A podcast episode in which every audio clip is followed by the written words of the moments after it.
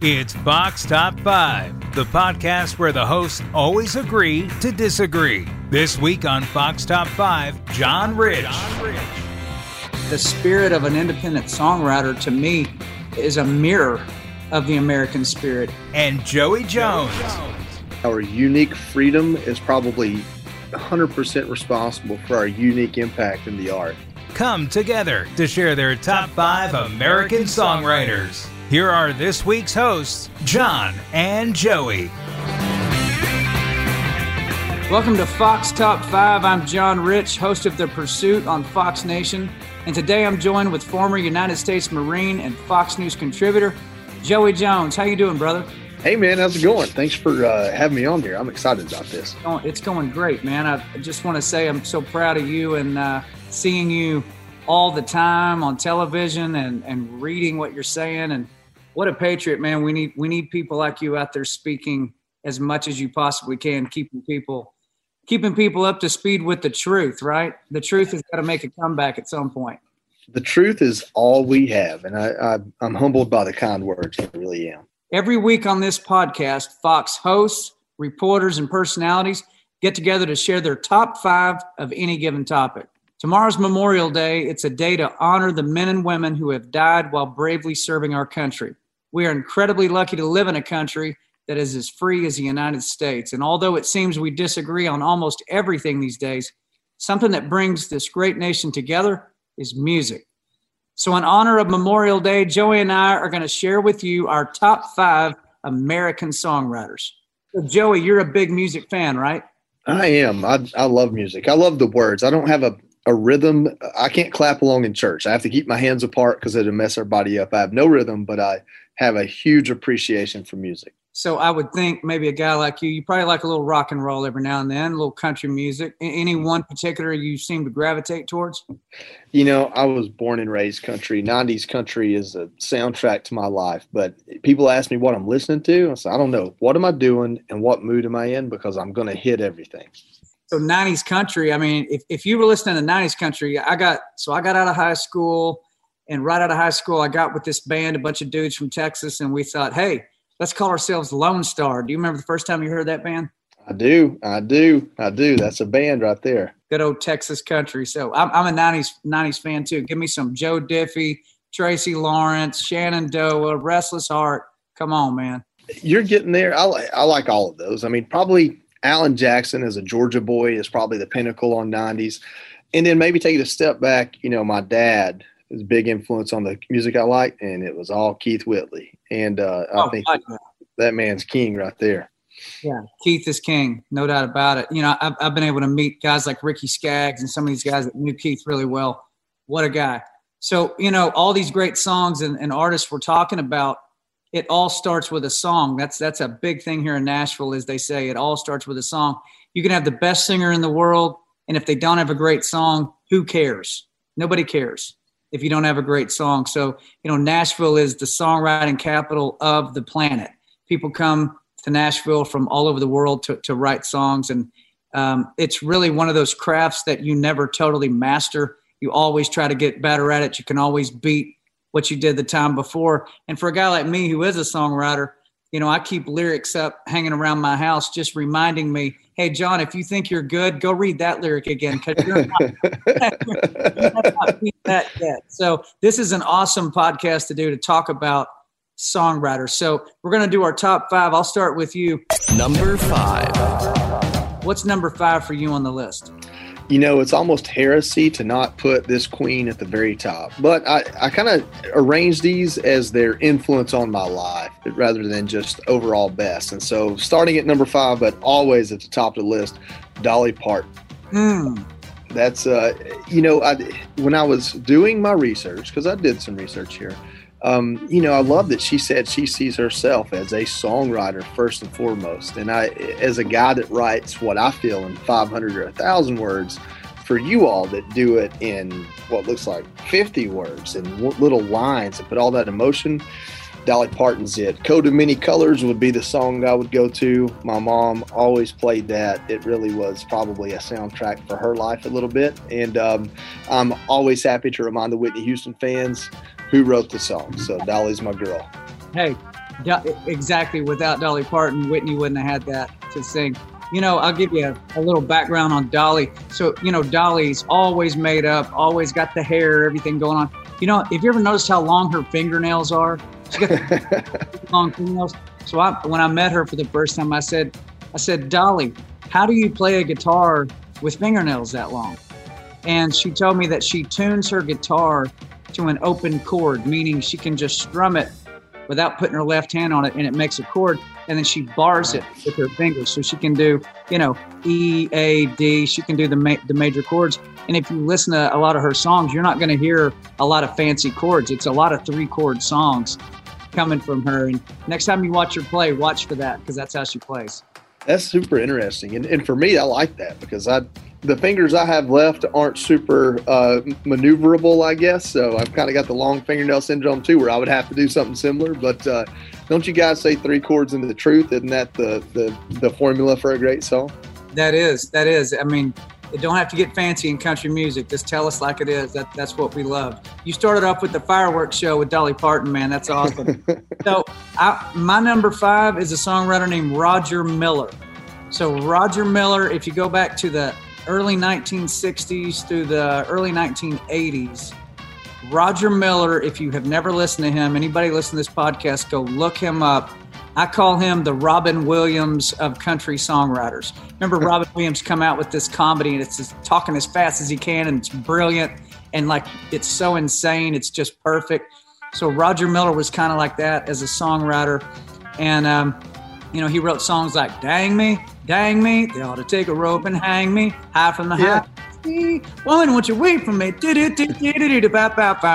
So that and uh, trailers for sale or rent, mm-hmm. run.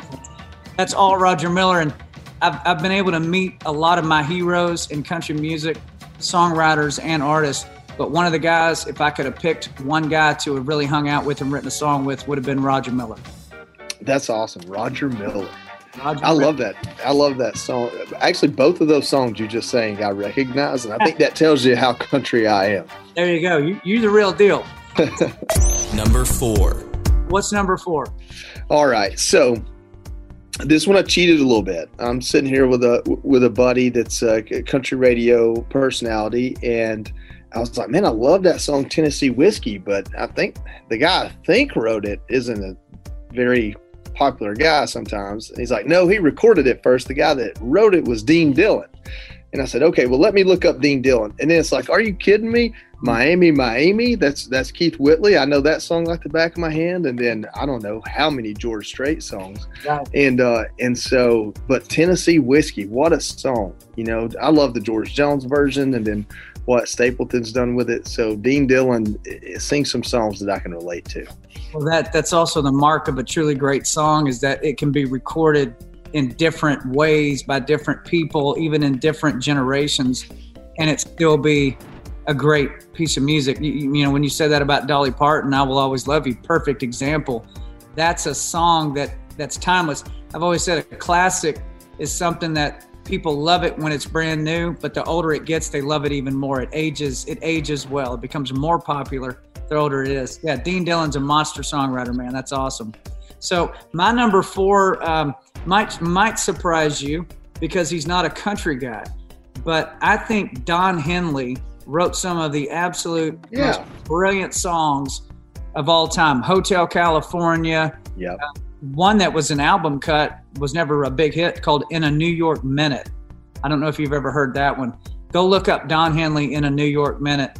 I just think the talent that man had, you know, playing drums and back there writing these lyrics one of the most difficult songs I ever played and sang was Hotel California. It has a nine chord progression, which means country music's three chords in the truth. Try nine chords moving in a circuit, and the whole song, you know, uh, the whole song is the same exact progression. It never changes. And so to play that, you have to memorize all that, and then there's five verses. So wow. I, the first time I ever played uh, Hotel California, I was 21 years old playing bass guitar in Lone Star, stepped out at a packed house at Billy Bob's in Fort Worth, Texas. I know it. And played Hotel California. And I, I thought I was to, I thought I was to pass out, man, from the pressure. But uh, Don Henley, one of the all-time greats. I, I can't disagree with you there. You know, I was thinking about this and I was like, ah, everything's country. But it's like, you know what? If everything's country, that's because they just know what they're doing. But there were a few that popped out, and Don Henley was certainly one of them. I think, um, I don't know, like Hotel California. Is that a song? Is that kind of like Freebird? If you do it in at the uh, piano bar, they got to pay twice. Is it that kind of song? Is it that complicated? It's it's it's it's more complicated than Freebird by a long wow. I'm telling you, it's nine chords. So, and I was playing it on bass. So, what's and singing lead on it. So I'm singing on a long desert highway, cool wind in my hair. The bass is going ba da da ba ba da ba bum bum ba da da bum ba da ba da ba ba. There's chord number three, and you got to keep going. So it's this syncopated rhythm on across nine chords with five verses. it's a marathon of a song, man, and one of the most challenging songs I ever learned to play. And it's anybody that would create something like that is an absolute genius. Well, he's got my respect. Number three. All right, what's number three for you, big fella? All right, this one, I don't know. I have only met the guy once but he's a Georgia boy, and I'm a Georgia boy, and I remind people all the time. There's a there's a fella named Corey Smith down here in Georgia who writes some outstanding songs, and uh, he has a song called "Every Dog Has His Day." And as a Georgia Bulldogs fan, I have to throw that song on about once a year when we lose the big game, and remind myself that even though I was young and barely in high school, we did have our day back in 2007 or so, in 1980, and um, but he uh, he sings a song called "This Is the First Dance" that means a lot to me, and uh, he's got a bunch of them. I mean, he's got this song called "The Wreckage" that just you can tell when you listen to his early albums. Um, he probably went through a lot and was honest about it. And even though I probably didn't have the same issues as a young Marine, all those songs really connected with me. You know, that's I think it's cool this podcast because people are going to hear about you know certain writers they never thought about or never heard of before they go they should go look them up you know because if you and yeah. i get much of them it's worth checking them out. Uh, say his name one more time. His name is corey smith. Corey and, smith. Uh, all right. and he's he's active on social media. So the reason why corey is a little controversial is he kind of came around with the kind of Brantley Gilbert, Zac Brown, and that whole Georgia kind of wave into country music, but he would not sign as a writer with anybody. It's either he's singing the songs or nobody is, hmm. and um, and so you know there's a good and bad to that, but I know his songs. I had Corey Smith songs on my first iPod, and uh, and if you come to Georgia, we know who Corey Smith is. That's awesome. Well, I'm gonna go dig into his catalog too after hearing that. Yeah, that, that's the guy that's dedicated to his craft. Nobody's singing it unless I'm singing it. There you that's go. That's it. so, uh, my my uh, my number three. Th- this guy wrote what pretty much everybody in country music would say is the greatest country song ever written. So you go, well, why is he not number one?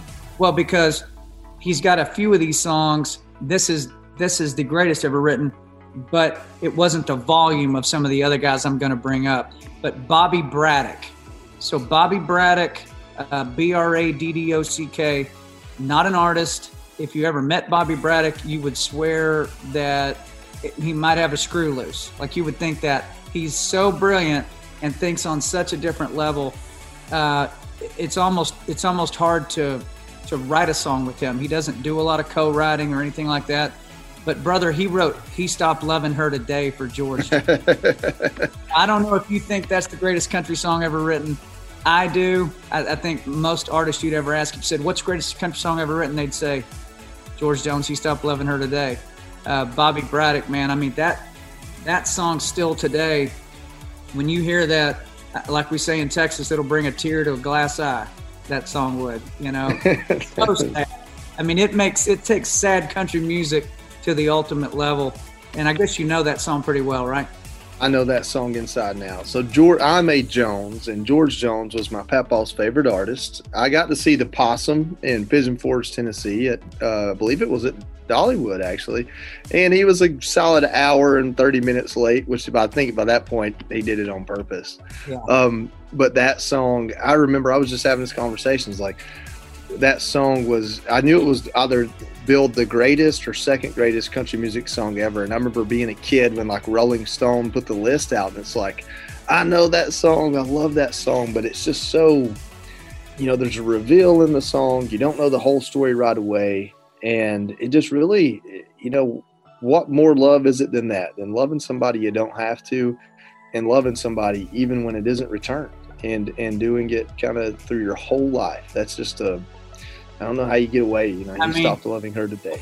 When it says at the end, uh, uh, this time he's over her for good. Yeah. Yeah. When you're looking at him in a casket. Yeah, exactly. For good. Yeah, he certainly is. Meaning he had to die to get over her, right? I mean, that's it. That I'll love you till I die. Uh, so I have, if you want a, a little story, you need to come see my house. Come hang out with me one time in Nashville when you come through. But when you walk through my front door, the very first thing hanging on the wall is a handwritten lyric of He Stopped Loving Her Today uh, that Bobby Braddock wrote out for me and signed it. And then George Jones used to come to my house all the time uh, in the mid 2000s before he passed away, and he signed it too. So to me, as a songwriter, like I said earlier, I keep the greatest of all time hanging on the wall. That way, you know there's always another level you can get to because you're never going to beat that. I think it's important to remind yourself of that. You know, you could say, "Well, I'm pretty good compared to who's out right now." Well, are you pretty the greatest of all time? The answer will always be, "No, I'm not." Keep working. You know, it's inspiring to see that lyric hanging on the wall. The countdown continues after this. Jason in the House, the Jason Chaffetz podcast. Dive deeper than the headlines and the party lines as I take on American life, politics, and entertainment. Subscribe now on FoxNewsPodcast.com or wherever you download podcasts. Number two. We're at number two, man. We're getting hot now. Yeah, you know, I struggled on this. Like I said, I struggled ranking these a little bit. Um, and I struggled trying to go outside of country music uh, for no other reason than that there have been a lot of musicians and artists that were important to me. I looked at Eminem. I mean, that guy's probably one of the best lyricists ever. Uh, probably, in my opinion, the best. Like I listen to his rapping, and it's like, man, that dude just told a whole story in three lines, and there's five ways to look at it. I looked at Lil Wayne; he kind of does the same thing. But then I went back to my roots, and I found this fella named Brian Wilson little band called the Beach Boys oh, yeah. and uh, and a little song called uh, 409. It was a, that was a pretty oh. cool song for me. I grew up in a dirt track racing family.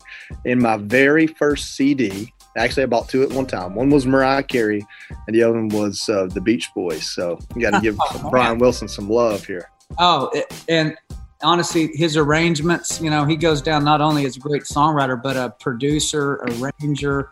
I mean, those if you're not a musician and you're just listening to it, you go, why does this music feel like it's lifting me up off the ground every other every other minute?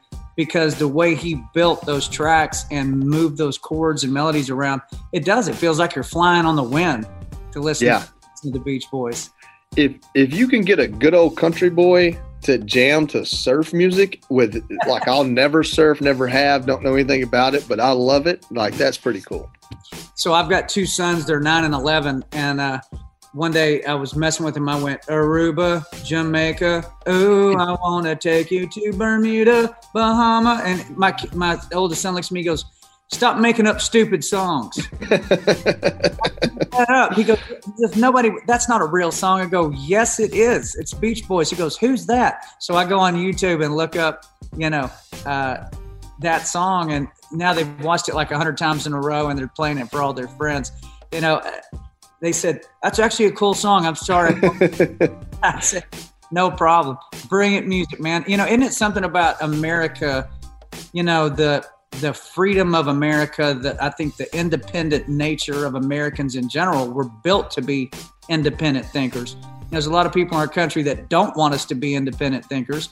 They want us to be collective thinkers, but collective thinkers did not write songs like the Beach Boys or all these other people we're talking about. That the spirit of an independent songwriter to me is a mirror of the American spirit. It, it's a manifestation of the American spirit that comes out in this music. And, um, you know, whether it's rappers, rockers, country boys, it doesn't matter. The really great stuff, I mean, that that's unique. It's called artists, right? And, you know, art the very definition of art means it's not duplicated, it's not redundant, it's not repetitive with anything else. It's a standalone piece. That's what makes it art, you know. And I, I just, as an uh, as an American songwriter myself, I can't imagine the amount of creative energy around the world and, and all these human beings that don't have the right to express themselves through their art. You know, America, we invented rock and roll. We we invented country music. We came with all that stuff that the rest of the world then chased it. So uh, I think if it hadn't been for America and, and freedom loving people, a lot of this music would have never been created. What do you think about that? I love the fact that you just connected in such an amazing way the idea that our unique freedom is probably 100% responsible for our unique impact in the arts and the fact that we created the music that people come from every other continent to America to learn and be involved in. I mean, last time I was in Nashville, I sat in on a songwriter roundtable or, whatever you call it because I'm not very music- musical. And there was a guy there from um, from Scotland, and he's singing country music. And he came here to sing country music because this, this is where you sing country music. And uh, and the fact that our freedom might be the reason for that, that's pretty impactful stuff there, man. I think our freedom is the reason, you know, and, and that's, to me, it's synonymous, you know, and, and, uh, yeah, it's a beautiful thing. Beautiful thing. Number two for me has got to be Merle Haggard. Yeah. Uh, you know, they called him, um, you know, the working man's poet. That's his title. So Merle, you're talking about a guy grew up in Redding, North, you know, Northern California. Um, you know, coming into Nashville as really a, an outsider. I mean, Californians coming into Nashville to sing country music. Grand Ole Opry was like, you know, get this guy out of here. He'd had a rap sheet. He'd been in trouble. You know, he was rough, but he's he's the prime example of in country music what music and what artists can go decades and decades and decades. It's never the artists that play the game. Artists that I've compared artists and singers like this. I say, you know what a sidewinder snake is, and you've ever seen a sidewinder snake crawling through the sand, and it's going left and right and left and right and left and right. Well, singers, they chase the tail of that sidewinder. If it goes right, they chase it right. It swings back the other way. They keep chasing it. They follow yeah. the trends. But an artist like a Merle Haggard, he does not care what the industry says is popular or what's going to get him on TV. He's just going to write what Merle Haggard's going to write. And if it's popular at the time, then it's a hit. And if it's not popular at the time, nobody's going to hear it. And it doesn't change him from what he's yeah. going to do. Artists cut straight lines. And that's what Merle Haggard did. So, you know, Okie from Muskogee, he was calling stuff out in this country, walking on the fighting side of me when you're talking down my country son. You're walking on the fighting side of me. The question is, would Merle Haggard be canceled from country radio today if he was putting out songs like that? Well, I, I don't know. Would he? Would we let him? I don't know. I mean, you're seeing it happen now. I mean, like even in your own career, uh, you know, young fella that just got himself in trouble, and it's like there's no room for error in your personal life. So, is there any room for error in the, or not error, but any room to step outside the line in your professional life? Let me tell you, maybe he would get canceled, but maybe the American people wouldn't let it happen. I mean, this is what I'll tell you: as a guy who went and fought a war, if you'd put on fightin' side of me, and it's like, man, that gives me cold chills now. There's two songs that give me cold chills with my personal experience like that, and it's Johnny Cash, Ragged Old Flag, and Fightin' Side of Me. Those two songs yeah. are so relevant today as they are the day they were written. And it's pretty amazing that they still stand that test of time. Number. Number. Number. Number one. Five, four, three. Number one. All right. Well, are we at number one now? I think this is the grand finale, brother. It is. It is. I know who mine is, but I almost want you to go first because I'm. A, I'm. If we say the same name. Well, that's what I'm hoping for. Then I know I did it right. If I can pick the same number one as John Rich, I know I know what I'm talking about. Go ahead. What's your number one? All right, drum roll. My number one is the red-headed stranger himself, Willie Nelson. That's my number one. Um, I love it. I did not. I, I didn't have Willie, but he was. It's like, how do you make this list, right?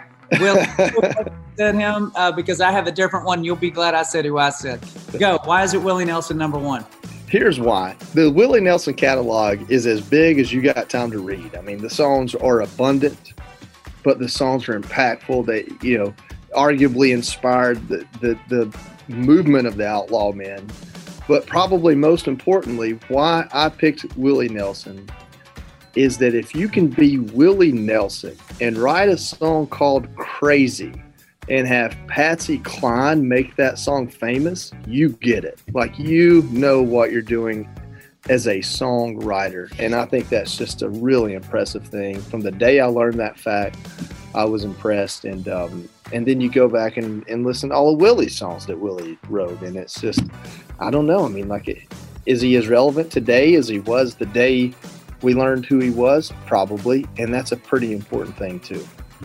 I would say even more relevant because yeah. anybody that can go up into their late 80s and still be doing it at that level is nothing short of inspiring. And, and Willie Nelson, when he was writing songs like Crazy, he's living in the back of a station wagon yeah. on Music Row. Didn't have a place to live. He's basically a homeless guy. A little nerdy looking guy back then too, you know. yeah, and you know when he when Willie came out, uh, you know Nashville told Willie Nelson, "You're not country. You have no place here." they they they thought he was like a jazz guy because he played all the licks on the guitar and he had this you know voice. You're a jazz guy. You're not country, and nobody would give him the time of day in Nashville as an artist. So he goes back to Austin and records "Blue Eyes Crying in the Rain." Yeah. Nashville had nothing to do with that record. And then that record blows up, and Nashville went, "Oh, maybe we do need to be nice to Willie Nelson," you know. And then the, the braids, and you know, he's a he's a guy that really loves our country. He's got different ideas than I do on a few things, but so what? I love Willie Nelson. Exactly. He, he's he loves this country. You remember the red, white, and blue uh, uh, headband and and the wristbands and the whole thing. I mean, talk about iconic, man. Great pick for number one. I, I, I appreciate that. I'm glad I got your approval on that one. I was oh, nervous. You can't go wrong with Willie. All right, so my, my number one is a is a man uh, who I believe said more with with fewer words than anybody that ever wrote a song. Johnny Cash. I know you're probably thinking, yeah. I knew it. I knew it's going to say Johnny Cash. Yeah, it, it, was Johnny or Hank. I figured it had to be one of the two because that makes sense. And the truth is the truth, man. You can't argue yeah. with that. Johnny Cash. So, I, so listen, I, I revere him so much that I named my first son Cash, meaning my son's name is Cash Rich. Try that one. huh? I told my son, I said, "You're never gonna have trouble meeting a girl, son. It's always just tell them your name's Cash Rich and have your ID handy because they're not." So Johnny Cash, um, again, you have to come visit me in Nashville because right next to that George Jones lyric I hang, I have hanging on the wall, I have a collection of letters written to Johnny Cash. So I've got Gene Autry and Carl Perkins and Billy Graham and I mean on and on people that wrote letters to him. And when you write out the lyrics to a Johnny Cash song, which I've done from time to time, it, it only takes up about a third of a page. There's no paper. There's hardly any any pencil lead at all that you use. But then you realize the amount of information he's putting across in these very very few words. It's it's the most impact per square inch of lyric I believe anybody ever had is Johnny Cash. I mean, when you think about, I keep a close watch on this heart of mine. my eyes wide open all the time. I keep the ends out for the ties that bind. Because you're yeah. mine, I walk the line. Yeah. I mean, that's a movie. I mean, you could make an you could make a two hour feature film just on that. And or, you're exactly right. Or just the like, does your hair not stand up? You know, with I hear that train coming. Like just saying that, and it's like right. I know what's coming. Like I know what's coming, and this is going to be fantastic. I in Reno just to watch him die. Yeah, yeah. I mean, come on, now that would not get played on country radio today. that cocaine blues. I mean, one thing about I think about true artists and true songwriters is they they write whatever it is that's the total, absolute, bone chilling truth about themselves personally. So Johnny Cash was an absolute maniac when he came to Nashville. You know, they said he'll never play the Grand Ole Opry. We don't know what that is, but it's sex, drugs, rock and roll, and killing people, and we got no time for Johnny Cash. That ain't country, and they they told him to get out of here. He he got dropped from his record label in the late 1980s. I mean, who drops Johnny Cash? if, that, that, if that was ever a comment on does the industry know uh, the right call or what's really up, the answer is no, they don't. The artists always dictate to the industry. The real artists always dictate yeah. to So he's the king in my book. Johnny Cash, God, God rest his soul. I can't wait to pick a guitar with him on the golden streets one of these days. Thank you so much for having me on. Um, this was a lot of fun. Thanks for doing this with me. To get to sit here and discuss songwriters with a songwriter, a I mean, somebody that I've known as a fan for years, and now I get to work with you here at Fox a little bit and to do stuff like this. This was a little bit of a fanboy moment for me. Don't tell anybody. Don't don't embarrass me. But uh, listen, man, thanks. This was a lot of fun. Everybody we mentioned, everybody you mentioned, I'm going to go look some folks up. All right. Well, thank you to everyone for listening. This was a lot of fun for me, if you can't tell. And please subscribe, rate, and review this podcast on Apple Podcasts, Spotify, or at foxnewspodcast.com. Let us know your top five. You've been listening to Fox Top 5 on the Fox News Podcast Network.